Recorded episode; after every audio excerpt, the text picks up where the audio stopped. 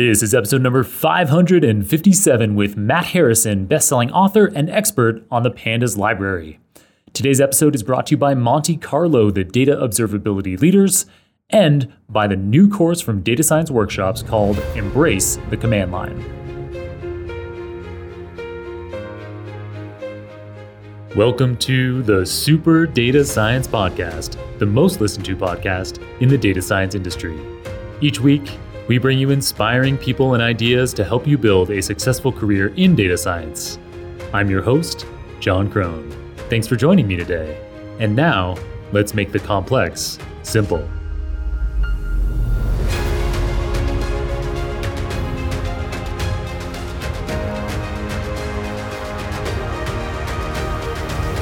Welcome back to the Super Data Science Podcast. We are joined today by Matt Harrison, a world leading expert on pandas, the most popular software library for working with two dimensional tables of data. Matt is the author of seven best selling books on Python and machine learning, with three that specifically focus on the Pandas library. His most recent book, Effective Pandas, was released in November. Beyond being a prolific author, he teaches exploratory data analysis with Python at Stanford University. Through his consultancy Metasnake, He's also taught Python at leading global organizations like NASA, Netflix, and Qualcomm. Prior to focusing on writing and education, he worked as a CTO and software engineer, and he holds a degree in computer science from Stanford. This episode focuses primarily on Matt's top tips for effective pandas programming. On top of that, we discuss how having a computer science education and having worked as a software engineer has been helpful in his data science career, how to squeeze more data into pandas on a given machine, and his recommended software libraries for working with tabular data once you have too many data to fit on a single machine. Today's episode will appeal primarily to practicing data scientists who are keen to learn about pandas or to become an even deeper expert on pandas by learning from a world leading educator on the library. All right, you ready for this? Let's go.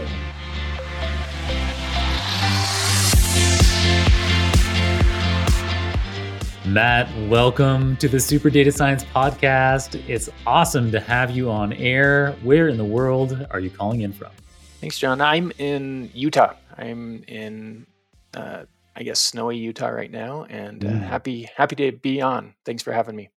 Utah, famous for its alpine skiing this time of year. Is that something you engage in, or do you take advantage of the great outdoors you have around you out there? It is, yeah. Um, I live about 45 minutes away from I think six ski resorts. So um, that's nice. Yeah, I, I, can't complain. Other than this year, the snow has not been great. So I'm gonna cross my fingers that it snows a little bit more.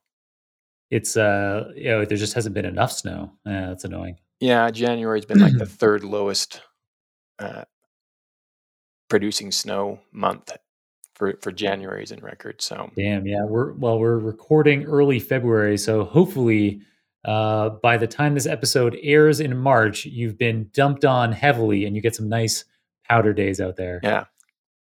Um, so we've known each other kind of indirectly for a while. So we both teach in the O'Reilly platform and we both teach data science courses in the platform. Um, we both follow each other on LinkedIn and Twitter, and we engage in each other's content uh, on social media. And Noah Gift, who was in episode number 467, he also he kind of introduced us. He didn't formally introduce us, but he there was this group of collaborators or potential collaborators where he said, you know, you guys might like to talk to each other. But we never had. We'd never had a phone call. We never met in person. So we're we're meeting on air and it's really exciting because your expertise is something that I'm super keen to dig into. I'm sure our audience is as well. Um, you've written seven best selling books. So you've written The Illustrated Guide to Learning Python 3, Intermediate Python, Learning the Pandas Library, Effective PyCharm, the Machine Learning Pocket Reference, and the Pandas Cookbook, which is now in its second edition. So that's six. Number seven just came out in November and it's called Effective Pandas. So we're going to dig into that in this episode. And if, if you were watching the YouTube version, you might want to check it out if you're just listening because Matt just picked up all of those seven books in a row as I was going through them and show them uh, to the screen.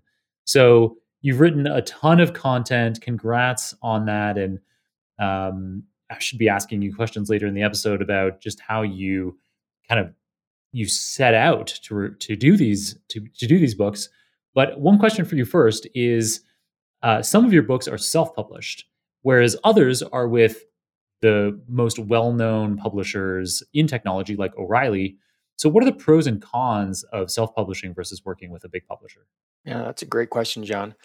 Um, so, people write books for different reasons, and uh, you, you know, some people I've heard them say that they literally just want to have a book that has an animal on the cover, right? And if they get that, then like that's the the badge that they want, um, Right. which is great. And and some people have different reasons for publishing, right? They want to uh, maybe they just want their content to be open, and and then they're going to sort of self publish it. Other people kind of do some cross of that where they have open content, but then it eventually gets published. So uh, uh, I, I would say one of the nice things about working with a publisher is that you've got someone maybe dangling a carrot in front of you or like slapping you with a stick and making you make progress. You know, Mhm. a lot of people like, I want to write a book, I want to write a book. And they might say they want to write a book, but when you get into it, it, it you know, writing a book is a lot of hard work. It's a lot of getting up early or staying up late and just putting in the work. It's sort of like, I guess, training for a marathon. A lot of people are like, I want to do a marathon. Well, are you out training for it? Are you out running almost every day? If you're not, it's going to be painful to do, do a, a book. And so Mhm. you do get a lot of support from uh, your publisher, especially on the editing. Another nice thing about a, an, a publisher is generally they make you make a proposal at the start Right. where you put in some thought about the path that you want to take someone down. And with self publishing, it's sort of anything goes. It's easy to self publish these days, anyone can do it. Um, but I, I, I still think if you're doing that way, you should do a do it very structured, right? You you would want to think about the path that you're taking someone along. You would want to work with people who can do editing. Um, you would probably want to also think about what your distribution mechanisms are as well. Mhm. Um, so I, I mean, a lot of people are like, well, you know, what what is sort of the big pro and the con? Um, I, I would say for for a lot of people, it, it does come down to money, and, and I'm not really going to get into specifics here, but generally, when you are working with a publisher, you're getting like 15%, 10 to 15% royalty. Um, if you are if you self-publish and you just put something on Amazon, and you, if it's priced in certain price points, you get between 30 and 70% royalty. Uh, so Right. that in and of itself might be su- sufficient just because Amazon Amazon is sort of the big elephant. They've got large distribution. Um, and and so that's uh, something to consider. Al- Also, you might want to consider your platform. Eh, A lot of people, the publisher, you know, can do some marketing blasts and whatnot, but at the end of the day, they've got multiple books they need to push, and you know, after a few months, your book is not really on the top of their mind. They've got other books that they're working on, and so Mhm. a lot of the marketing comes down to you and what your platform is. So Right. th- those are some of the pros and cons. I actually have a course on this. Uh, we can link to it in the show notes. Oh, for sure. That um, I've I've interviewed over twelve uh, tech authors who have written books in the tech space, Mhm. and I've gone through and a- and interviewed them and asked them, you know, what their process was. Some of these are published authors, some of them are self published, some of them have done both. So, uh, if you are considering writing a book, that might be something that you might want to check out. Um, but yeah, a lot of people say they want to write a book, but they they don't really want to write a book. They just they just think they do.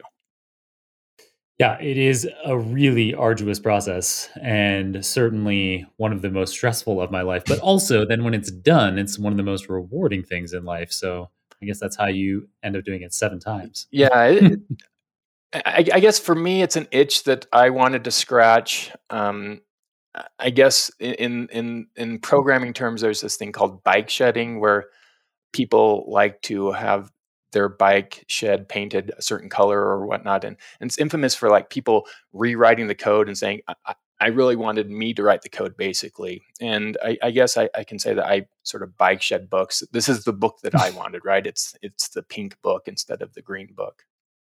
Right, right, right. Um, so yeah, let's talk about that a little bit. Um, so how do you choose what book you're going to write next? Why did you write Effective Pandas? Why was that the shed that needed that color at this time? Mm-hmm. Yeah, that's a, that's a I like that question. Um, the so maybe I can give a little bit of history about um, my pandas books. My original pandas book, uh, "Learning the Pandas Library," came out in 2015 or 16, and um, one of the uh, most the earliest pandas books out there, and I had been using pandas almost since it was released publicly. Uh, prior to Pandas, I had been working as uh, uh, well. I started a company that was doing business intelligence reporting, and so we were doing basically retail sales reports um, for a large chain of companies.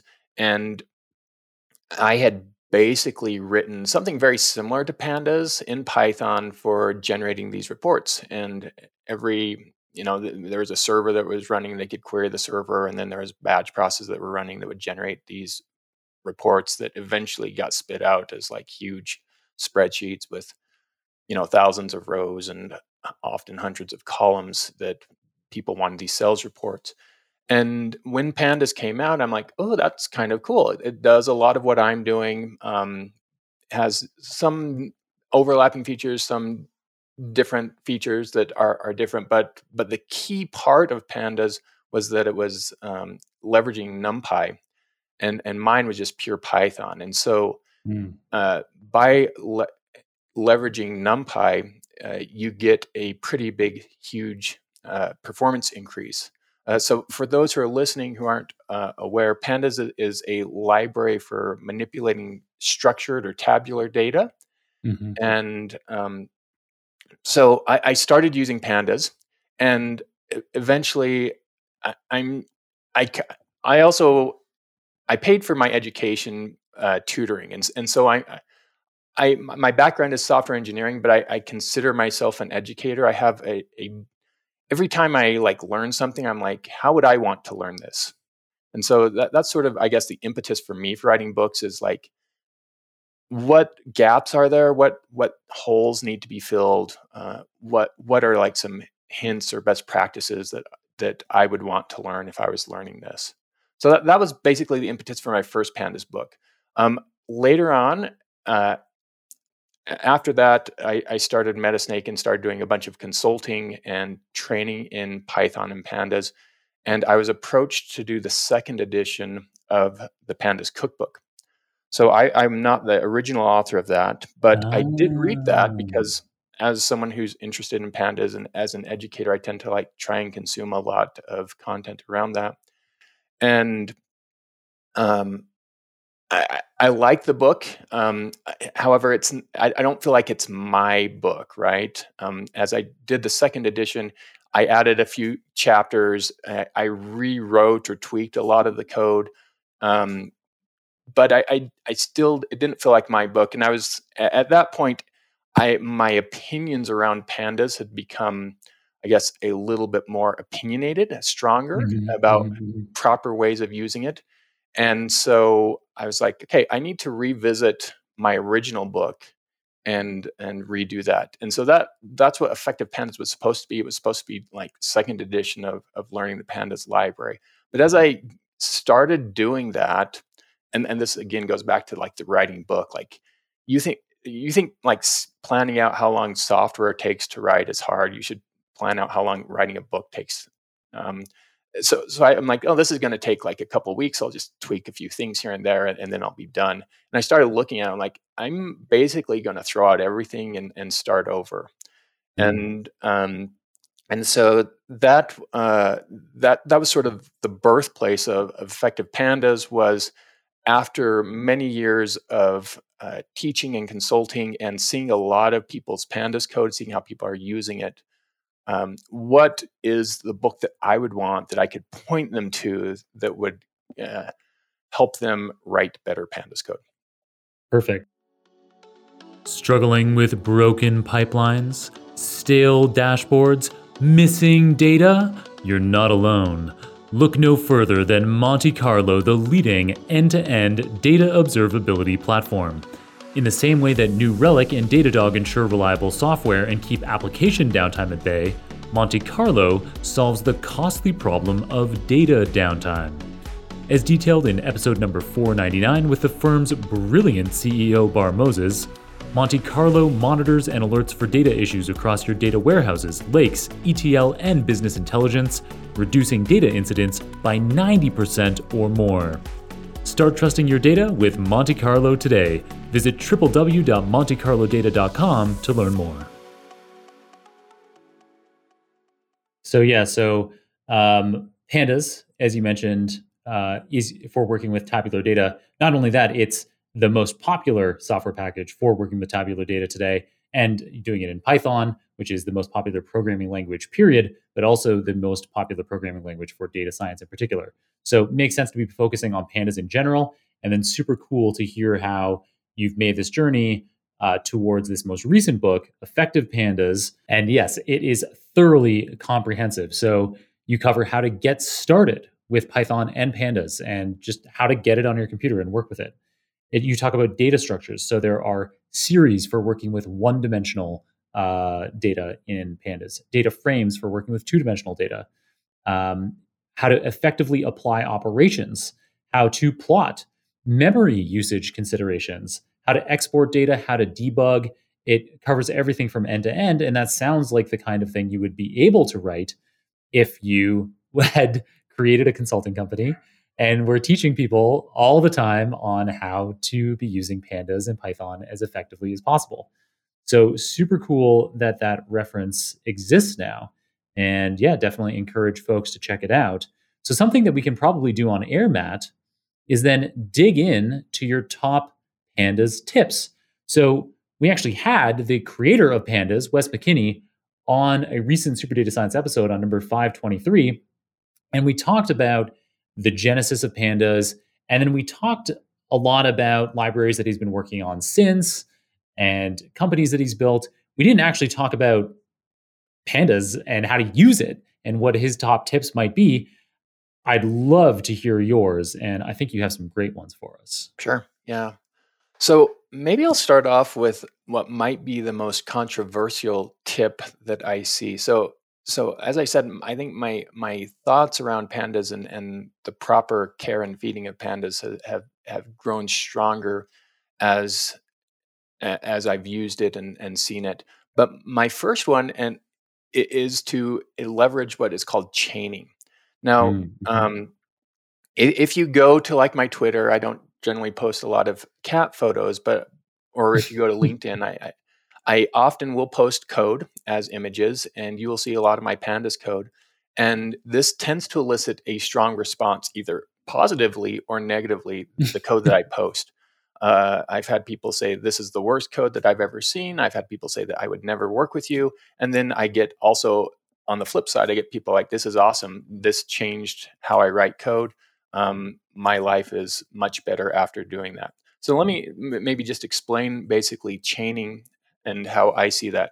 Uh, at we have in pandas we have basically two data structures we have a series which you can think of if you're thinking in a database that's like a column from a database and uh, then we have the the data frame which if you're thinking of a database is like a table so those are the two main uh, s- structures that we have and most operations on either a data frame or a series and there's about 400 different methods if you look at those on both of them, most of those will return back one of those objects, a series or a data frame, or sometimes if they're reducing, they might return a scalar object back. So if, if you think about like a from a data science perspective, especially like data janitor work, cleaning up your data, prepping it for machine learning or whatnot, most of the data in the wild is not great as is. It needs a lot of sort of nudging, cleaning up, maybe uh, reformatting it or restructuring it how it is. And um, I like to write those uh, restructuring uh, instructions as a series of basically uh, steps, step by step. And and a lot of so what I'll do is I'll, I'll, actually put a parenthesis at the top of my code, and I'll put a parenthesis at the end. And, and parentheses mean a couple things in Python, but in this case, uh, this is a parenthesis for basically a parenthetical. Like if you're doing a math operation, you would add two numbers before multiplying them. And and what it allows you to do in Python is it allows you to basically escape white space rules. So I can say, I'm going to start off with my raw data, and then I'm going to go to the next line, and then I'm going to just put the single operation that I'm going to do on the next line. I actually have on, on, on my screen here, I've got uh, some pandas code that I've written uh, for a sales report uh, that I generated. And so maybe I can just describe it for a sales report of your own yeah. Uh, sales. Yeah, of, of my own sales from from uh, the Metasnake website. Um, and and so uh, I guess I can put that on the screen here for YouTubers. But um, amazing. Um, you can see that at the top there, I've got cells, right? So I'm just going to take my sales data frame, and then the next thing I'm going to do is I'm going to query it. So I've got a single call to the query method, and I'm just filtering uh, cells that were actually paid, and I'm filtering the bundle. And so that is going to return a data frame. So I'm going to just keep operating on that. The next thing I'm going to do is I'm going to do a group by. This is one of those super powerful features of pandas. Lets you basically pivot the data. And I'm going to group mm-hmm. this by the date at a month uh, frequency. And I'm also going to pivot it by a category. So this is going to give me what's called a hierarchical uh, index or multi-index when I return this. Um, and then on that grouping, I want to apply these two aggregations. So that's the next line is the aggregations. I'm going to uh, total the sales, and then I'm going to uh, count the number of items in there. That's going to return me another data frame. Now, this is going to, because of how I grouped it, I grouped it with date and category. It's going to have a hierarchical uh, index. And so I, I want to do the next line here is I'm going to unstack that, which is going to rotate uh, one of the indexes into a column. And then the next thing I'm going to do is I'm going to pull off one of those columns uh, because this is now hierarchical columns. I'm going to pull off one of the columns, which is total cells. And then I'm going to pull off the course column from that. And this should give me basically the sum of all the core cells and the count of all the core cells. And then I'm going to add uh, some exponentially weighted uh, moving averages to uh, sort of do a, a, very simple prediction on that, which is uh, the next line after that. So this is all written. Uh, there's about eight steps in this, which is basically I want to do a simple prediction on what my core cells will be like, but but I've written it in this chain, and generally when I'm writing this, I can sort of step through it one line at a time. I'm, I'm starting at the raw data, and then I'm just building this chain, which if you if if you get used to this, starts looking like a recipe and then uh, your code um, is very easy to come back to. What I find generally is that 90 plus percent of people, when they're writing pandas, they'll write each of these steps, each of these eight steps is like either an individual line and store the intermediate data frame, mm-hmm. or they'll put mm-hmm. them in different cells and they might even not mm-hmm. put the mm-hmm. cells in the right order. Mm-hmm. And so what I find is that that makes it really hard to understand and it also makes it really hard to come back to hard to understand because our brains have limited capacity if you look at the mm-hmm. working mm-hmm. memory right what you can store in your brain mm-hmm. you know commonly people say seven plus or minus two and if i've got all these intermediate variables that i'm just keeping around that's to me that's just digital noise it's getting in the way i don't really care about those i care about the end result so i'm just mm-hmm. sort of mm-hmm. it, it's like saying i'm going to put some restrictions on how you code and it might feel like those restrictions are harder, but after you uh, sort of embrace the restrictions, it's going to force you to write better code. What I can do after I've written this chain is I can then take that whole chain, and oftentimes I'll, I'll make a chain to like clean up, just do janitorial work, and I'll take that chain, put it into a function, and put it at the very top of my my uh, notebook. And then when I come back to my notebook, all I have to do is load my raw data and then run this function that cleans it up, and I'm good to go. I don't have to worry about running these cells in arbitrary order or keeping track of these intermediate things. So that that's probably a, a practice and I find it similar to to like I also teach on Python and when I teach people about Python one of the things that's weird in Python is white space. It's it's kind of novel for the language, and a lot of people, especially those who have years of like C or Java experience, come to Python, and, and maybe their their their company saying, you know we're using Python because, like you said, it's the most popular language for certain uh, applications. So we're gonna we're gonna learn Python, even though you're a Java or C expert. And a lot of these people are like, oh, it's got white space, and and and that white space really bothers me that you have to indent even though these people indent their code normally, but they're like, mm-hmm. that bothers me. And and what I find is most of the people after a day of like just learning the rules are like, this doesn't even matter. It's not even a big deal. And so similar thing here with the chaining. Um, it is different because most people aren't doing it and most people don't see it.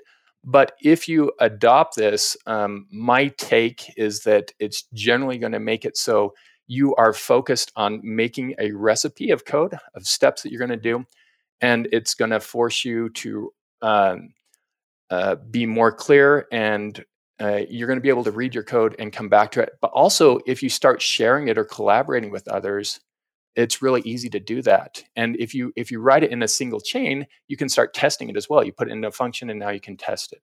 You really don't care about the intermediate state. You you only care about the end result of that. So you th- this basically wraps up the recipe from raw data to end result well, so that, that's uh, my first uh, tip. Uh, yeah, and so I have good news for you, Matt, which is that I am firmly in the chaining camp. Uh, so I absolutely love chaining. For there's no point in me repeating everything that you just said. You articulately made the case for chaining and then even summarized it. So I'm not going to bore the audience by just repeating it again. But I am a big chainer. I love not having intermediate variables. They just, as you say, they're just clutter. They make it harder to understand my own code, to understand other people's code.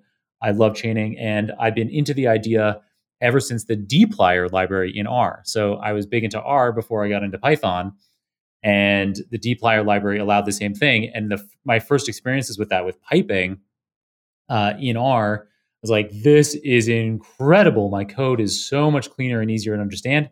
You just have this process, just this pipe of processing. You showed us the example in code, actually in your screen share there and yeah, you can have any you, you're just your data just flow through this pipeline and you can see exactly what that pipeline is from start to finish. It's so neat and clean. Um, and yeah, so I do the same with my pandas code as well. Awesome. Thank you for that first. Tip. You're you're in the one percent club. well, we are a I think a very elite one percent.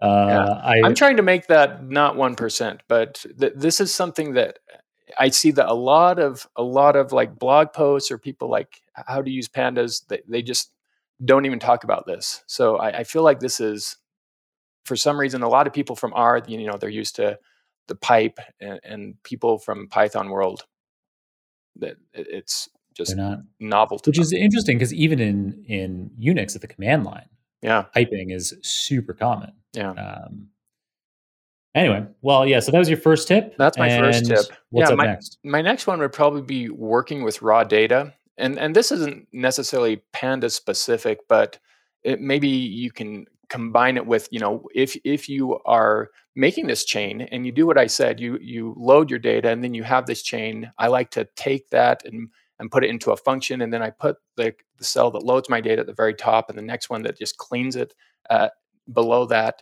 as a function invariably what I found in consulting arrangements or even uh, you know in work or, or um, teaching, someone will say, "Why is that? Why did you get that number?" Right? And so, if you are not working with raw data, it, making those explanations, tracing your code is kind of hard. But if you're using chaining and you work with the raw data, you can actually trace the code and you can trace the data through every step of that and you can say oh this is why the average is this or and and it makes um, basically explaining to the higher ups very easy if you work with the raw data. That would be probably my second tip. Nice. That one was quite concise after chaining was so in depth but yeah working with raw data it's almost self-explanatory. If you don't work with the raw data how are you going to be able to explain in any detail uh, if there's any further probing on on some summary stats that you have. So I love that. You can also uh, working with raw data. You can also identify issues. You know, there's there could be issues with the incoming data pipelines that in summary stats, those are uh, obscured and uh, yeah, and, and misleading. All right, nice. so that's chaining that we've already got. We've got working with raw data. What's your third tip for us, Matt? Yeah, my next one is related to both of those, but I'm going to mention it separately, and that would be uh, organizing your Jupyter code, which again might not be panda specific but if, if you follow that chain and then you uh, put your code in a way where you can execute your cells one by one what that does is it starts to enable collaboration and enable you to work with your code easily. One, one of the common complaints that you hear in the Python realm is that Jupyter, although it's nice because you can execute things out of order, whatnot, it makes things hard. And yeah, I get that. I mean, sometimes when I'm doing loose goose exploratory data analysis, I might just make random cells all over the place. But if I were to run that from start to end, it wouldn't work. Um, mm. So leveraging sort of the, the best practice of chaining and then you know, I like to tell my students anytime you're going to start to collaborate with someone, you do want to make sure that you can take your notebook and run it from the start to the end without issues. There's nothing 100%. more frustrating than coming to a notebook that if you look at like in notebooks, actually there's numbers on the side that tell you the order in which uh, cells mm-hmm. were executed, and you go yeah. through these, and it's like higher numbers come before lower numbers, yeah, indicating that yeah, the cell above was run after the cells below it. No matter what tools and programming languages you use, I believe that every data scientist should be able to use the Unix command line. In episode 531, I spoke with Jeroen Janssens, CEO at Data Science Workshops and author of the book, Data Science at the Command Line. Well, I just learned that Jeroen has a new cohort based course called Embrace the Command Line. You can apply now for the first cohort, which is 50% off and starts March 20th. You'll learn together with other data scientists and during live sessions with Jeroen himself. For details and upcoming cohorts, visit datascience@thecommandline.com. That's datascience@thecommandline.com. Yeah, you should be able to clear all outputs and restart the notebook and just run all cells and all the numbers should be in order. You should not have any errors thrown. Exactly. It's it's maddening if you get a notebook sent to you that only works if you execute the cells out of order. Yeah. So so again, that's probably one of those things where you just have to put some constraints on and make sure that uh, you're doing things in inside a certain framework, and that will help you. Uh, next one would probably be an, another one that you see a, a lot of people throwing around advice on the internet, which is they say there's this apply method, which if you think about it, it's sort of like pipe, but it, um, it has a drawback. So, for those aren't aware, uh, again, we, we have series and we have a data frame, and a, a series basically is a vector of data. And how Pandas works is basically leveraging NumPy. And what NumPy gives us is it instead of having a, a, series of individual Python objects like Python integers or Python floats, it's going to give us a buffer of of uh, data in memory, and uh, we don't have the overhead of Python uh, for a series. And so, if you want to add something to a series, you can say like plus two, and it will leverage modern computer architecture, SIMD instructions, and um, uh, basically say, here's the buffer, add two to that, it will give you a new buffer versus uh, using apply, what apply will say, pull out each individual number, convert it to a Python object, then run uh, some code on it. So people, you'll, you'll hear this thrown around. Oh, you can use apply and you just write Python code and it works. It does work. However, you, at this point, you're going down what I say is the slow path because you're taking mm-hmm. something that's very optimized and you're pulling it back into Python, which is a slow language. Mm-hmm. So if you can avoid apply, generally your code will run faster. Now, there are cases uh, where I think apply is okay. So maybe I'll just put a caveat on that. If you're doing numeric operations and you're using apply, to me, that's a code smell, a hint that you probably could be doing this in a different way and it would probably run 10 to 50 to 100 times faster. Right. However, if you are using strings in pandas, how pandas represent strings is it doesn't have an optimized storage mechanism for strings. It's basically has a buffer, but those buffers are pointing back to Python objects for the strings. So I'm okay with apply if you're doing apply on a series that has string data in it, because at that point you're already in the slow path. So that, that would be my next one is just look for instances of apply if you're using apply with numeric data, probably could be doing it faster. Awesome. So chaining, working with raw data, Jupyter uh, effective use, avoiding apply. You got a couple more for us, Matt? Sure. Uh, um, maybe I've got two more. Uh, one nice. is uh, using the correct types. So mm. this is another thing that mm. is, is pretty important, and it and you see that in in the tweak as well, where when we're loading our data, oftentimes people will load their data from a CSV file, and CSV files are nice in that they're human readable, but that's about the extent of the niceness of a CSV file. Um, the other nice thing is that they're all over the place, which may or may not be nice. But oftentimes you'll get these CSV files and they might be encoded in some weird Windows encoding, or they might have uh, characters that pandas doesn't understand so pandas will try and convert nu- numeric columns to num- numbers but if it has a string or some value that it doesn't understand then it's going to leave it as a string. So you, you have those sorts of issues um, so you, you do want to make sure that you look at your types and, and just make sure that things that you thought were numeric are numeric.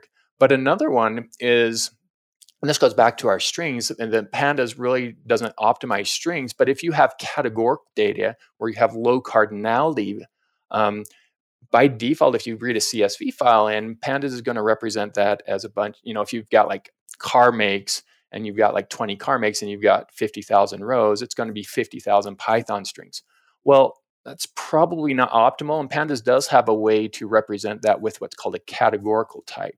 And so if you use a categorical type for that column, you're going to have a huge memory savings because if there are only 20 unique values, what it can do is it can make basically like a mask that's going to give a bunch of integers that are going to reference the list of 20 so it's basically going to be a number from 1 to 20 and then if you if you wanted or if you needed to do like string operations on the make now instead of doing string operations on 50,000 python objects you're only doing that on 20 so not only do you get a memory in a memory savings from doing that you can also potentially get a huge speed improvement from doing that. There is a point of crossover where when the cardinality gets to a certain point because of that layer of indirection where it makes sense to leave it as python strings rather than categoricals nice great tip all right and then sixth and final one yeah the, the next one would just be uh, learn to to master aggregation. So this would be pivoting or group by. Right. This Definitely. is a syntax that can be a little bit different if you're not used to it because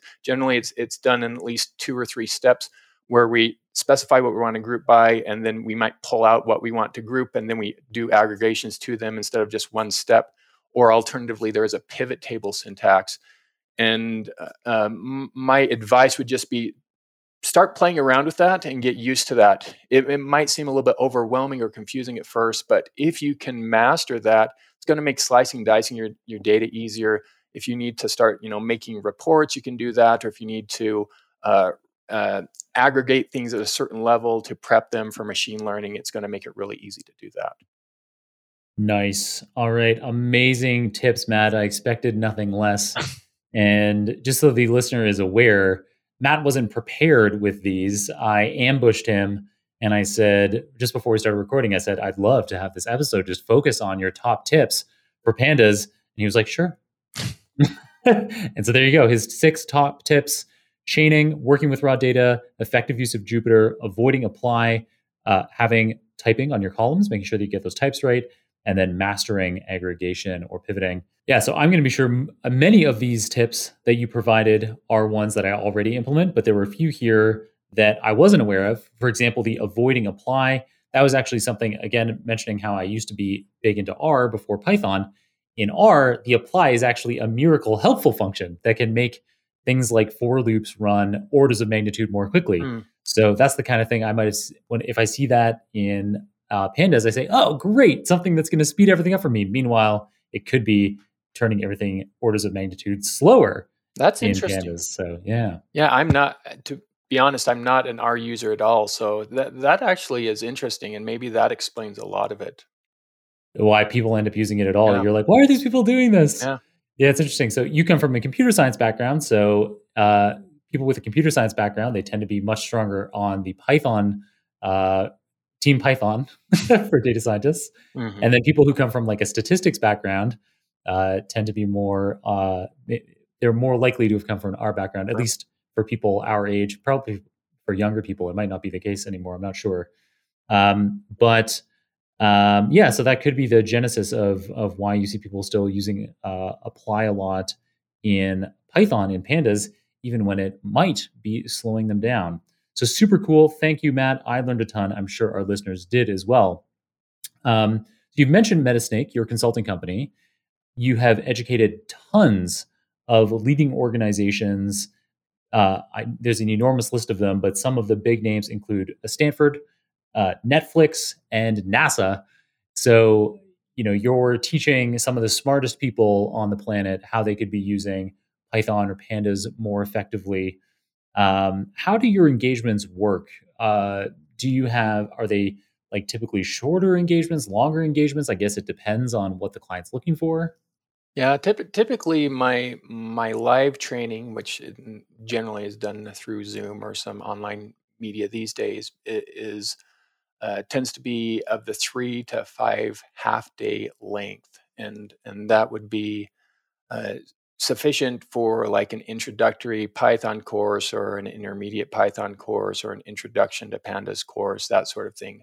Uh, people often say like this is basically like a semester long course packed into a few days is is how those work. Um, and uh, the feedback on those is is pretty awesome. Uh, you know, one of the nice things about something like that is you can take your team and even if you have different levels at the end of the course they're all leveled up they all have the same knowledge gaps filled in and they're not speaking past each other what i find especially with a lot of people at least in coming from the the data science side is is they don't really have the software engineering background right mm-hmm. and so they're using python as a tool but uh, they might have a bunch of knowledge gaps in there. So it's often useful to fill in some of those knowledge gaps. Like, how does Python work? Everything is an object in Python. And if you sort of master that idea that everything is an object in Python, sort of opens the doors of understanding of more complex things, but also lets you understand why certain operations in pandas might be slow. Uh, another thing that I, I, do like to do with some of my live courses is adapt them to the client, which is kind of nice. Um, for example, uh, when I'm teaching a pandas course, I have CAN data that I, I use, but uh, I oft, often will uh, take the client's data and rather than teaching pandas with CAN data, we will teach pandas with their data. And when I've done that, that's been super. Uh, those have probably been my best courses because mm-hmm. the students come in, they're already experts on their data and mm-hmm. now it's just saying, oh, this is how I can use pandas or whatever tool to slice and dice my data. And there, there have been incredible insights uh, with people just, oh, digging into it and then, you know, creating visualizations and uh, having conversations with uh, colleagues that uh, probably wouldn't have been able to happen had had we just used the CAN data there. So that's that's something really powerful that you get with like a live training that I mean, as much as I do like like on demand uh, courses, that sort of thing, uh, it's it's really live training for I think corporations is is the best way to take a team and level it up.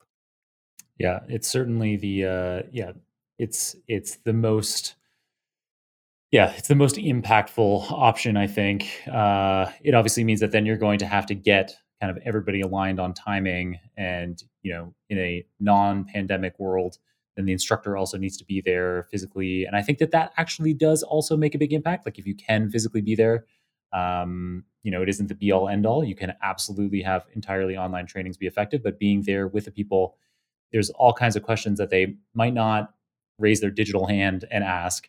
But if they're talking to you on the side of a classroom or when you go to the water cooler or whatever um, there's all kinds of interesting questions that they might ask um, yeah. in that kind of scenario.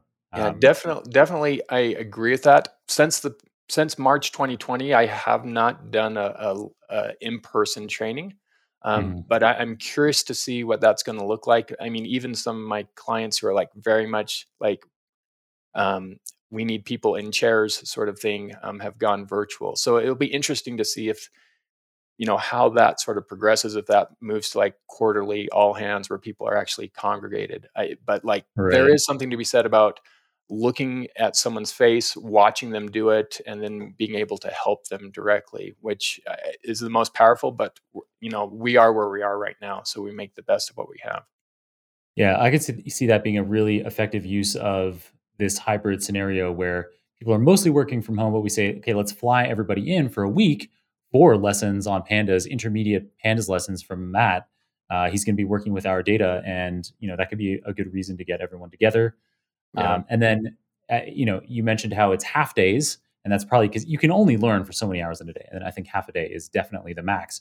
So then you could have half a day of uh, in classroom instruction, and then the other half of the day could be spent on projects or uh, meetings or planning or just going out for a team dinner since you haven't been able to do that for a quarter. Um, so that makes a lot of sense to me. You're also, you mentioned something in there that I think is helpful for any learning uh, with with software in particular, uh, which is that if you want to learn something really well, do it with your own data. So you know you're talking about that in a training context and how your trainings are more effective if you're using the client's data as opposed to just random data. And the same is true for you when when when anybody's learning, it could be with an on-demand course or YouTube video or a textbook. You're going to get um, a much more in-depth understanding if you import your own data and do some aggregating, pivoting, plotting with your data as opposed to just the demo data. Yeah. And and so one of the things I did do with effective pandas I didn't do with learning the pandas libraries, I added exercises. However, a lot of the exercises are actually uh, more project based and and are taking this point of, of using your own data rather than saying like given some data that Matt likes, is using a data set of your choice, do this, which might seem like a cop out, but if you actually think about it, to your point, if, if you have an interest in something, maybe it's a hobby or maybe it's data from work that you're paid to be interested in, uh, you're going to take learning a lot more seriously. And once you start digging into it and applying it, uh, your learning will be a lot more effective than just reading a book or listening to someone talk about it. Hundred percent.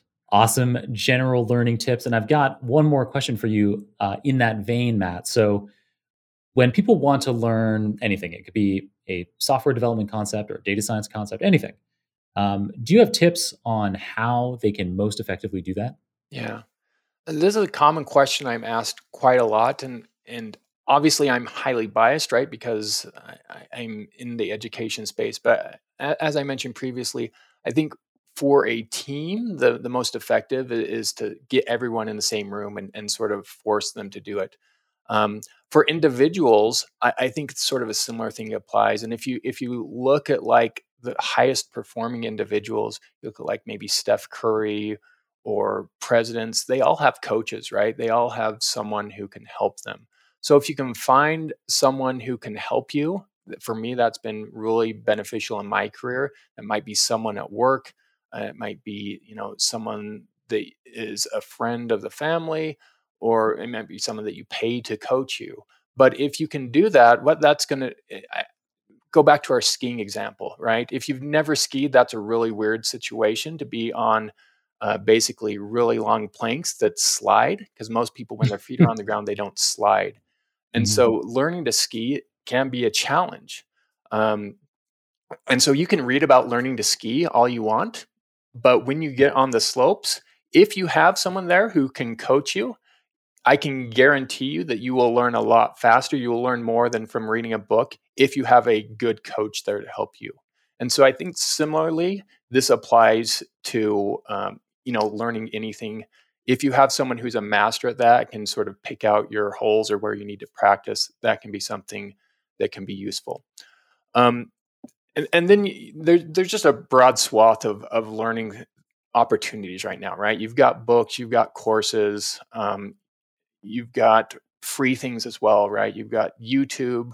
I mean, you could spend your whole life just researching and and, and listening to YouTube, eh, um, but if, if, you never apply it, if you never use it, um, that's certainly not useful. So my my sort of practices or, or where I push someone is if you want to learn something, if you have someone who's a master who can take you along, that's great. Otherwise, you want to think about the path you're going on. And while random blog posts or Stack Overflow or random YouTube videos might be great, you really want to have some sort of track that is going to fill in knowledge gaps along the way. And a book or a dedicated course that has thought about that path that they're going to take you along, I think is more effective. But you also need to couple that with practice. You you really need to take your own data or start a project and try it out because if you don't invariably what's going to happen is going to go in one ear and out the other. Nice. Amazing tips matt. Coaches and practically applying things making sure that what you're applying is on the path is on where you'd like to go as opposed to just randomly following things. I love both of those learning tips. At the beginning of this episode we talked about how many best-selling books you've written and how some of those are self-published and you mentioned how you know it's long hours. You've got to stay motivated. There might not be a publisher there or some other stakeholder there on some project that has the carrot that they dangle in front of you or prods you with a stick. So particularly when you are the primary stakeholder on a project that you take on like writing a self-published book what are your tricks for staying motivated and continuing to be productive over long periods of time? Yeah that's a good question. um, and, and that's a challenge. I mean, I feel like a lot of times I'm I'm not motivated, but may, maybe here are some hints. Um, I mean, one one thing is that I'm sort of forced to just because the nature of my work, where um, I'm, I guess, on my own, right? So I don't I don't have anyone else doing anything for me. So if I want to continue doing what I'm doing, uh, you know, teaching and helping others, I need to sort of go out and and find uh, my, I guess, you know, food that I'm going to eat, or so to speak. And so, for me, as someone who is an engineer and who feels like they're not great at selling, one of the most effective ways of me of getting myself out there is writing books. And and so. Mm that might be some advice for anyone who's considering consulting or anything like that. Uh, it's a, a, lot different when you're at like a conference when we used to go to conferences to say like hey my name's matt or whatever uh, versus saying hey i'm matt and i wrote the book on such and such topic and and so i think this is really a powerful hack for people who want to maybe go out on their own or want to start maybe consulting is considering um, you know making a book and, and again that can be somewhat stressful so maybe maybe some hints for for making a book um, one thing would be uh, uh, if if you aren't working with a publisher, might be to make some public commitments. These these are just sort of hacks. If if people know that you are making it and you're sort of like putting it out there, or you maybe make a landing page, that might be something that motivates you to uh, start working on it or continue working on it. Another thing might be to limit the scope of it. Um, you know, once you, you get into some of these things, you're like, oh, there, there's so much I could cover. And I've already had people who are like, the book doesn't cover this. Yeah, it doesn't cover, you know, geographic information systems uh, with pandas, or it doesn't cover extension arrays and pandas. So the, the you might want to consider limiting the scope of that. Um, that that's something else. Another thing, I, I mean, I'm a fan of like deep work and limiting interruptions. So, uh, mm-hmm. uh, setting aside time for when you can work on something. I've got four kids, so oftentimes, no kidding. You know, e- evenings is wow. e- evenings is sort of set apart for family. Um, and, and, so it might be you get up an hour earlier in the morning for for writing something like that, where you can just uh, work on that without uh, distractions. Um, so, so those are some hints. I guess one more would just be um, coming back to maybe the idea of deep work. For for me, I found that if I'm just like cranking away, I burn out very quickly. So I do need to interrupt myself. So it might be taking a walk, taking a nap. I, I mean, I, I do live pretty close to a ski resort, so if if it's a powder day, I might go skiing in the morning. Um, so, so those are some things that you know you can split that up i'm going to be productive at this point in time but uh, uh, separate that out um, as far as like compensation wise, right? I mean, you, you should set your your your level of, of your compensation um, at, at, an appropriate uh, expectation. And so I, I, would say, you know, for most people, uh, you would probably more be more effective, or you as far as like payment, if you did consulting rather than writing a book. Right. Um, but Certainly. but for me, I'm playing the long game, right? And, and right, so right, so for me, uh, writing a book and getting myself out there is what is bringing me business rather mm-hmm. than uh, just doing one-off consulting jobs, which might might might pay off in the long run or get uh, further clients, but um, uh, that that's a trade-off that you might want to consider as well. Uh, that long-term strategy, I think, is a great one, Matt, because the more books that you write, say, the more expertise that you demonstrate it probably means that your consulting rates go up. So if in the short term you are you're you're not maximizing your returns in year 1 of book writing because you're spending so much of the time writing the book as opposed to doing consulting by year 10 or year 20 after there are a series of best-selling books out say um, or a series of maybe not best-selling but that demonstrate a clear expertise in a focused area that you can consult on, um, that could mean that in year 10 or year 20, you're charging 10x per hour of consulting. And now all of a sudden, uh, your returns are are exponentially more than they would have been in in the scenario where you're just trying to maximize uh, uh, consulting in the beginning. Yeah, yeah, so so look at look look at that again. In, in my course on book writing, I interview a bunch of authors. Some of them had made uh, six plus figures directly from their book. Some of them have made significantly more than six plus figures, and some of them have made a lot less. Right, and so you do have these outliers of of certain books are going to sell a lot, and that's just the name of the game with content creation. But I mm-hmm. I do think you know looking at it, you're you're absolutely correct. If and, this would go to you know anyone who wants to maybe and it's not just if you want to be a consultant but i think it, it, goes to maybe this meta question of that people might have of like how do i get a job or how do i get a better job right? And so things like writing a book are things that are putting you out there but are also demonstrating your expertise. And it makes it just greases a lot of the skids. If you want to interview at some place or you know do consulting at some place or even you know speaking at a conference oftentimes uh, with some you know something like a book that can push the odds in your favor totally well you're preaching to the choir in my case matt uh, but some great uh, tips for your for the super data science audience there as well so we do actually have some Super Data Science audience member questions coming up for you. But quickly, before we get to that, you have a bachelor's degree in computer science from Stanford. And so we've alluded to that fact a couple of times in this episode that you have this computer science background and how you came into data science from that perspective. How has a formal computer science education been helpful to your career as a data scientist, maybe uh, specifically, and then maybe even more generally as uh, as a business person, as a consultant. Yeah. Uh, I, I and I think there are generally two takes on this from from the data science crowd, right? There's uh, the I would say the the more mathy statistical take, and then there's more the programmatic take. And I don't know that either one of them is necessarily correct. I can only speak from my experience, which is going to be from the programming side.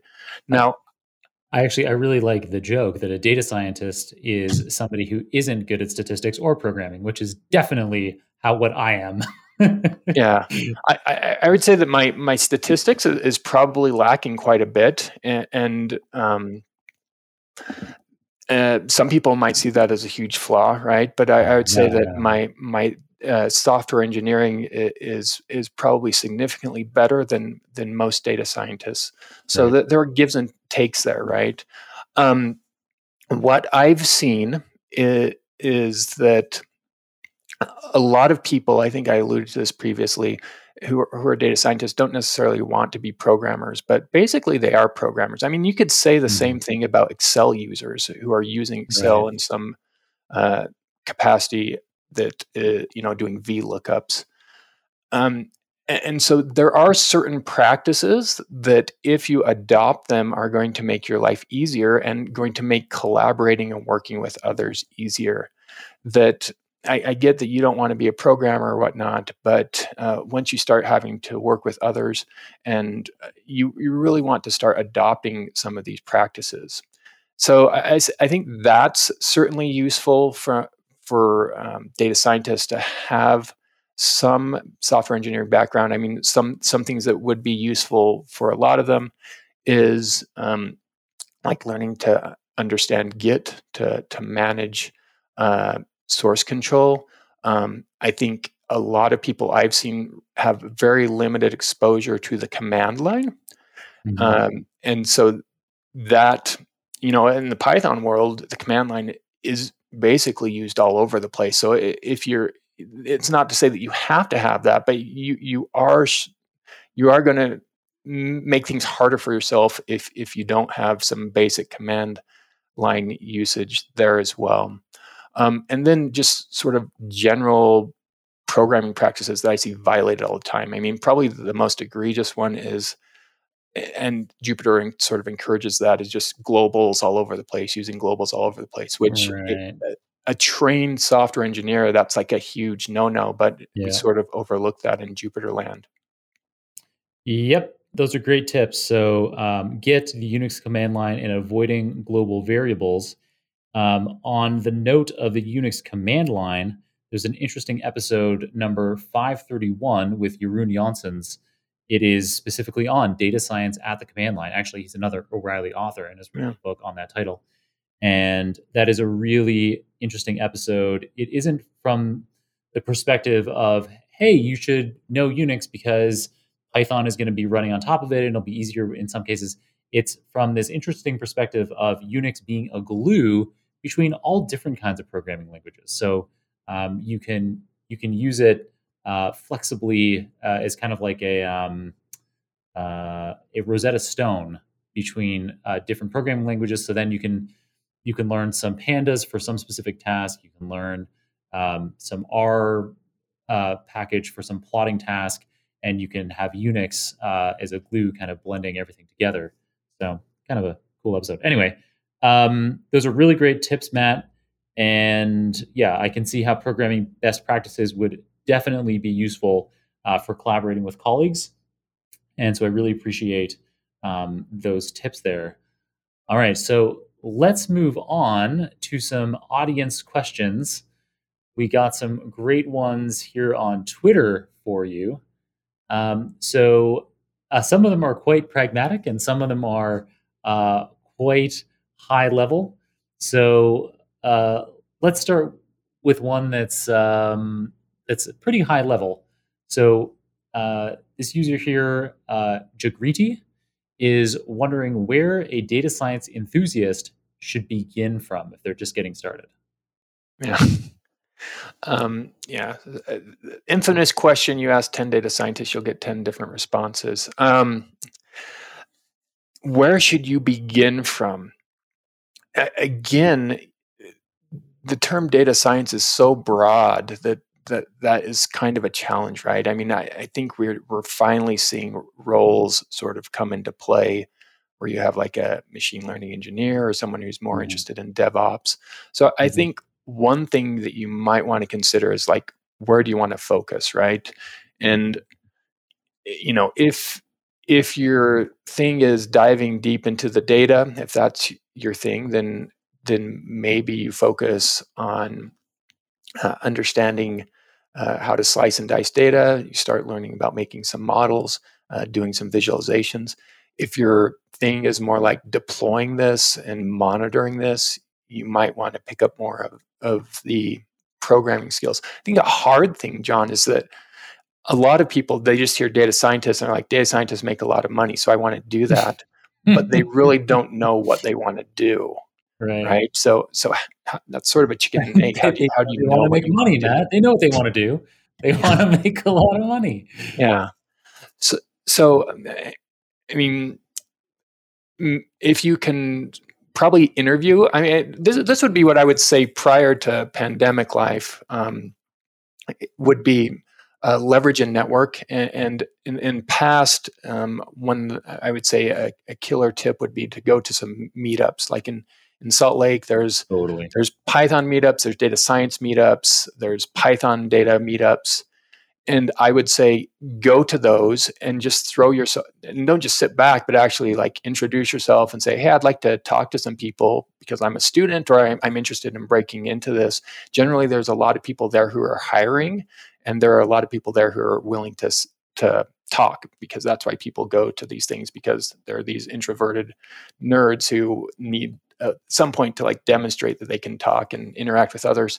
But but that would give you you know some insight into how people are really what people are really doing right? So interviewing figuring out what you really like um and and then you know I, I sort of go back to that uh, best practice for learning. I've got a blog post on this. It's like uh, it's it's written what's the best way to learn Python in 2021. But I think you could oh, adopt that to what you could replace Python with whatever you wanted to.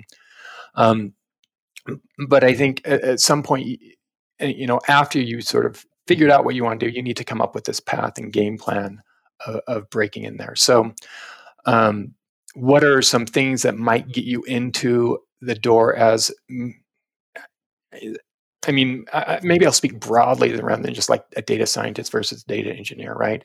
Someone, someone, a lot of times people will want to see a degree or some sort of pedigree. So that that may or may not be your case. Um, you do have sort of the boot camp option.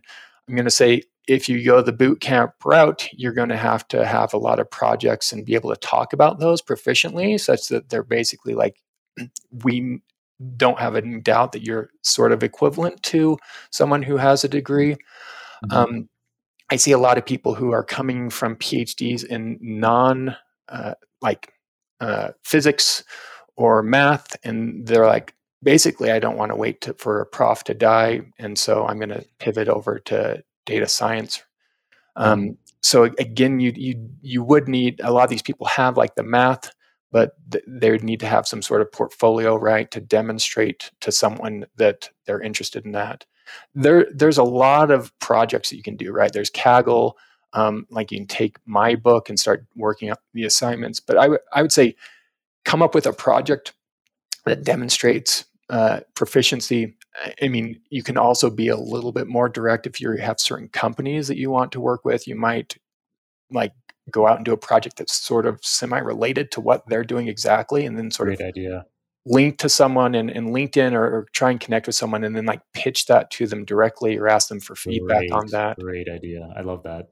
Um, I, the least effective thing is just to like say, I'm, I'm going to send out a bunch of resumes. Um, yeah, that that can work, but basically you're playing a numbers game then, and it's it's it's not effective. So you you do you want to network. Um, again, in the past, meetups were a great way to do that. There are virtual meetups. LinkedIn might be a great way to do that. Even Twitter um, might be a great way to do that. Um, and get your foot in the door, and and then start demonstrating proficiency. Nice. I love all of that guidance. It was a big open-ended question, and you gave an excellent uh, answer with lots of different options that are appropriate to the disparateness of the field. And actually, that ties back to something you know you just talking about the computer science education you have and the relative software engineering strength that you have as a data scientist. Something that I could have mentioned then and will mention now is that um, because there is such a broad range of specializations in data science, um, it it lends well to people coming from all different kinds of backgrounds. And so, um, yeah, lots of opportunities there for people uh, wherever you're coming from into the field. Just get yeah. started. And maybe one more thing is, is don't get frustrated. Um, and, and, maybe this might sound pessimistic, but don't don't put all your eggs in one basket. Um, just because someone rejects you does not mean that you're not qualified or whatnot. Um, I've been rejected at a lot a lot of companies, um, and so it, it is still a numbers game. But you know, if you're like my dream job is to work at such and such company, and then you interview with them and they reject you, th- that's not the end of the world. Keep keep going on. Um, keep applying. Um, and you might have had a bad day. They might have had a bad day. Um, it, it's not the end of the world. So that that can be a challenge because a lot of people are like, "Well, I, have interviewed at this place and they rejected me, and so I'm not qualified." That that doesn't mean anything. Again, various roles, how people describe various roles, mean different things to different people. So, um, yeah, keep at it. And actually, on the flip side of that, if you aren't getting rejected from anything, then you're not aiming high enough. Yeah, if every point. if you're always being accepted to everything that you do, or you're always succeeding at everything that you try, you're not taking big enough risks. That's a great way to look at it. I love that. Um, all right. So then, following on from that general data science um, question, there is one. I think you might have a very specific answer to this. Um, Adil asks, "How do you master pandas? what should be the essential steps uh, to be taken to get to that level?" Yeah, I mean, h- highly biased, right? Uh, so, I mean, maybe uh, I'll, I'll just g- give general points rather than just say read my book and and do that. But um, uh, um, one thing that you need to be aware of is that, from my point of view, uh, like after I wrote my first book about pandas, and I think it, when someone geeks out on something, all of us have things that we geek out on. It might be skiing, or it might be like pandas, or it might be whatever. But you you tend to like study up on that, or you tend if you and my phone like pops up anything that has pandas. It's like eh, here's 50 Medium articles about pandas for the last week. And so I might scroll through those. So a lot of what you see in that is regurgitated content and a lot of that is bad regurgitated content. So that that again that's part of the reason why i put my book out there because there's a lot of like people who want to start blogging and that they kind of don't know what they're doing so they start writing blog posts. It's like okay how to use pandas? Eh, but the content they put out is is actually not good advice. So I, I would recommend trying to go to a more authoritative source rather than just random blog posts. So that might be a book like mine, it might be taking a course, it might be going to the, the pandas documentation as well um, to, to get sort of best practices uh, from experience rather than just uh, sort of blind teaching the blind. So, uh, but again, it, it comes back to practicing. Um, and, and so it, if you just read about it, I, I think most people's brains are going to forget about it unless they do some sort of uh, repetition to keep it in there. So the science tells us that if you practice it, you and physically type it out, you're going to make different connections with your brain, and you will remember it better. So so um, get good uh, information, practice it, and then don't be afraid to uh, revisit it or review it or share it with others. Uh, so you might have, you know, um, we talked about the importance of a mentor, someone who can uh, guide you, and so, and don't be afraid to ask for feedback on that from someone who's who's more experienced as well. Nice, great tips. Again, definitely, I can uh, confirm that doing something uh, for yourself, especially if it's not just taking as we already talked about earlier, the data that are provided to you in the example, but pulling in your own data.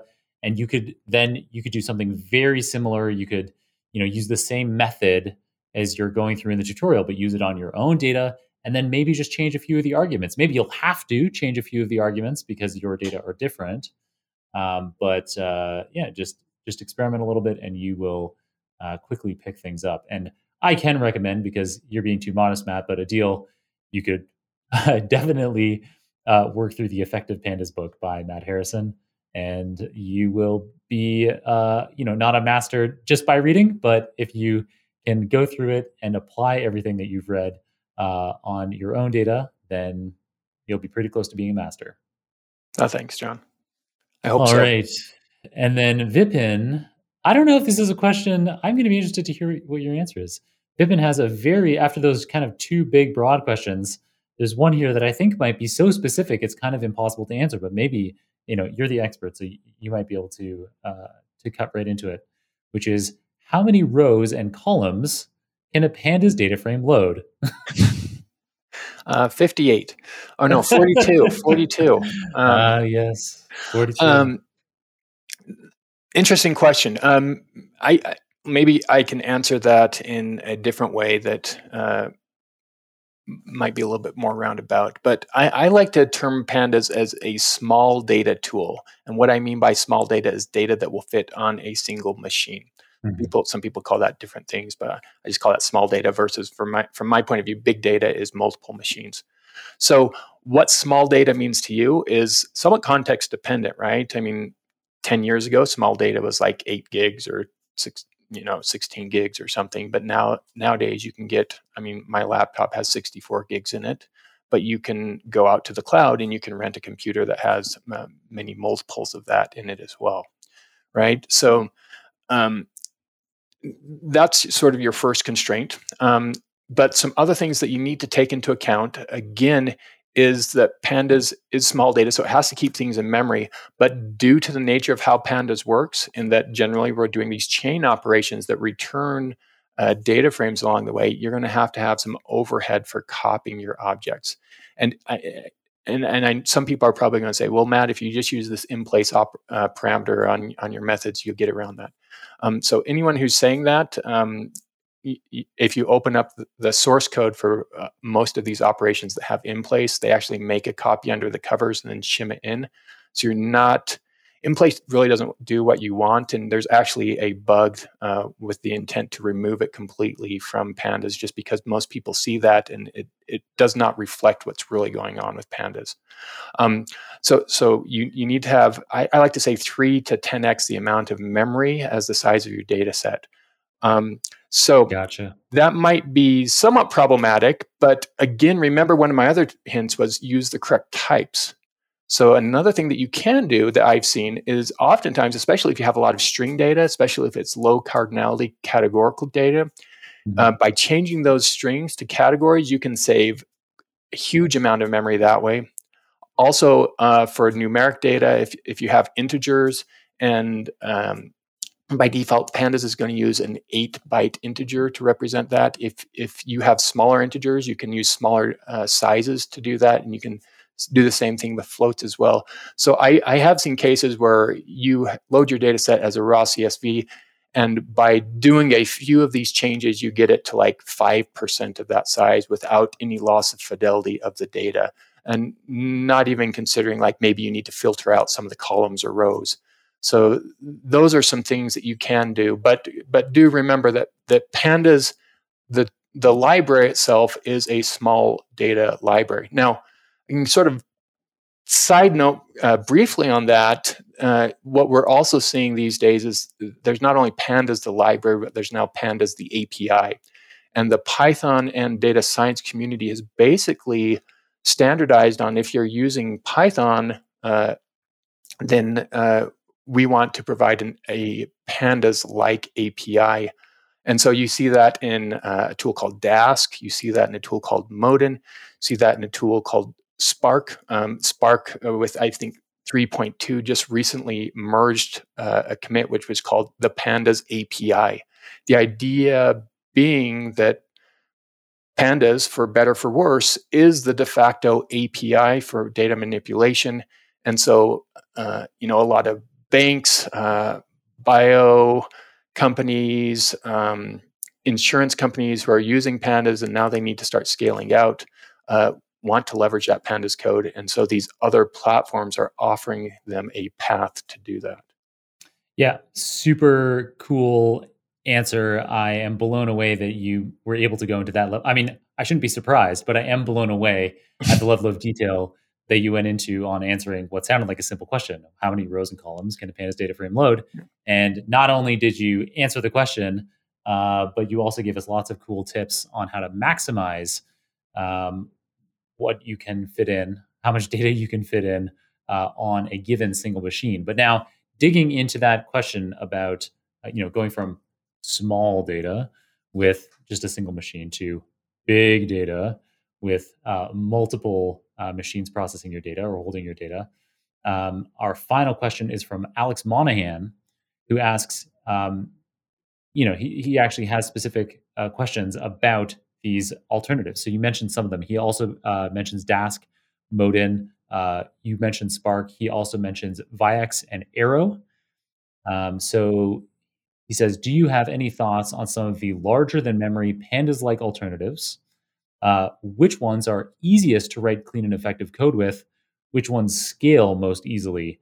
So it's interesting. Uh, it, you kind of actually already answered one of those questions because it sounds like some of these, including with the Spark 3.2 update that you mentioned, will use the Pandas API. So that sounds like they could potentially be some of the easiest to write clean and effective code with. But I'll, I'll leave it for you to answer. So, which ones are the easiest to write clean and effective code with, and which ones scale most easily? Yeah, I, that's a great question. And I'll caveat this with in uh, sample size one, um, in my consulting and, training engagements, um, I've had limited experience with Dask and Spark, but um, certainly not uh, anywhere rel- uh, uh, the same as my small data experience. So I, I don't consider myself a, a, big data expert, but let, let me just maybe give a little bit more insight into that. So I, I have a list of like alternate platforms of pandas here on my desk and I count 1 2 3 4 5 6 7 8 9 10 11 12 at least like 13 different alternate platforms where it's pandas the api versus um, pandas the the, the library that uh, sort of started this out um, so as far as scaling out I, I think your your most robust solutions you're going to be looking at Spark, you're going to be looking at Dask, and I would say Modin as well. Um, so Modin uh, is, is, and and let me maybe talk about those uh, from so, so, some pros and cons of them. Uh, Spark, if if you're not familiar with it, it's written on the JVM Scala, um, but because of people you know doing a lot of data science in Python. They do have a Python interface for that. They I think the Pandas API is is kind of like their third iteration of using a data frame like API.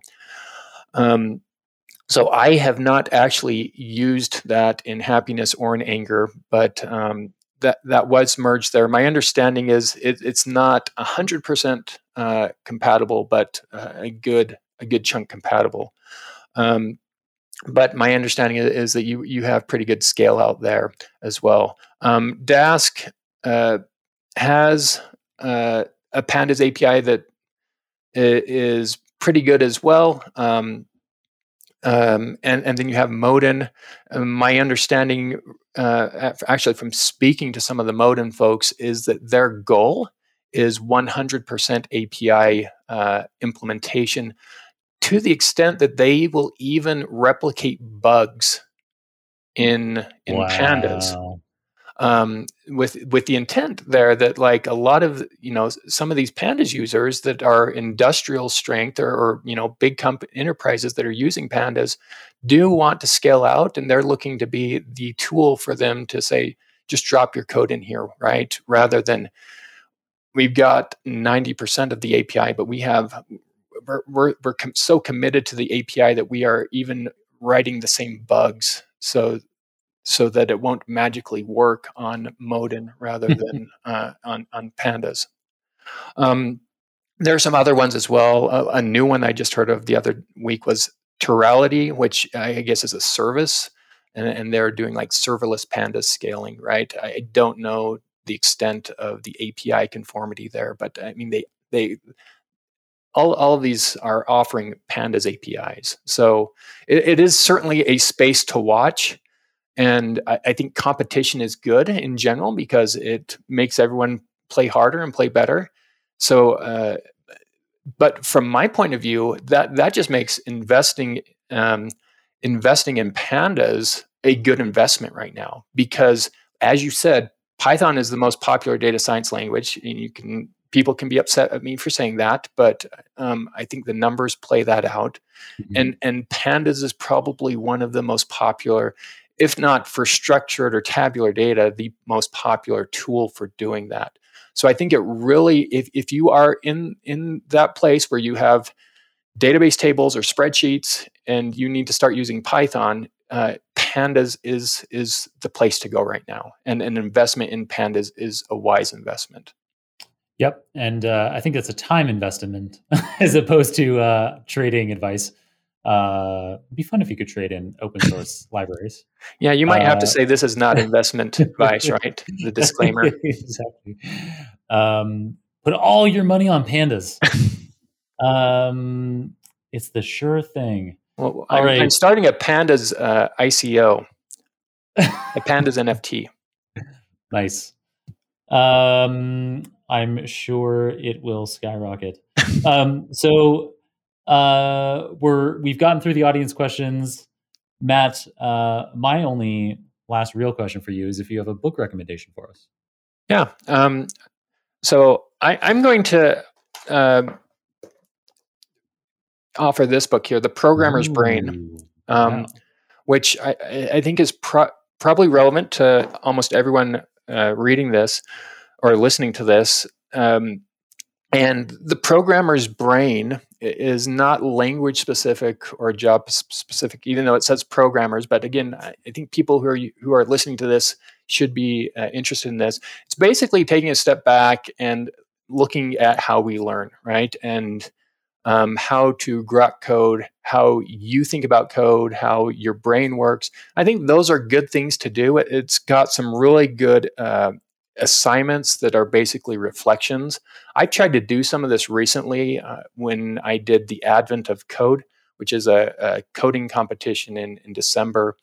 And I, I went through and I actually documented every error that I made as I was doing that and sort of classified those types of errors just, just as a meta thing of like being more mindful about how you code and how you create things.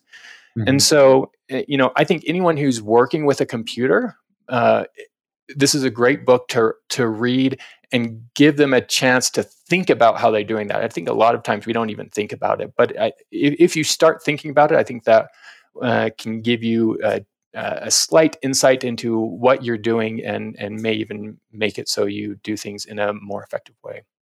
Nice. That's a really really cool recommendation, Matt. And I had not heard of that book. It sounds super interesting. Sounds like a pragmatic tip for yeah data scientists or anybody uh, interacting uh, with code. All right. And then it's abundantly clear, Matt, that you are a go to expert on any topics related to Python, particularly the Pandas library. Uh, how can people stay in touch with you and stay up to date on your latest, your book releases, your thoughts, and so on? Awesome. Yeah. Um, I'm on Twitter, so Dunder M Harrison underscore underscore M Harrison underscore underscore. I'm on LinkedIn. Happy to connect with people on LinkedIn. I also have a a newsletter. Uh, if you go to metasnake.com, I have a newsletter there. Uh, people can connect uh, with me there. So again, I tend to uh, share uh, not a lot of cat pictures, but more uh, code pictures. So mm-hmm. definitely uh, try and provide a lot of good content uh, on those platforms. All right. So for those super data science listeners looking for lots of cat photos, sorry, uh, you'll have to wait until our special cat episode coming up later. I don't know. Um, all right, Matt. Thank you so much. It's been so much fun having you on the show. I've learned a ton. I have no doubt that our listeners did too. Thank you so much for taking the time. Yeah, thank, thanks, Jon. Uh, let me offer your listeners a discount. So uh, I'll give you a oh. discount code, and that will work on my Pandas bundle or on on the Effective Pandas book. The bundle includes the book and some courses on Pandas. Awesome. Yeah. So we will put that in the show notes so that you can use that special discount code. What kind of percentage are we talking about here, Matt? Oh, let's do 30% off. Wow. All right. 30% off. There you go. Um, amazing. Well, Matt. let's do 40, let's do forty two percent off. I'll do forty two percent off. oh my just goodness. for just for just for super data science listeners. All right, that's incredible. Forty two percent off for super data science listeners. That's amazing. Thank you so much, Matt. Uh, thank you for being on the show, and we'll catch you again soon. Yeah, my pleasure. Thanks, Jon.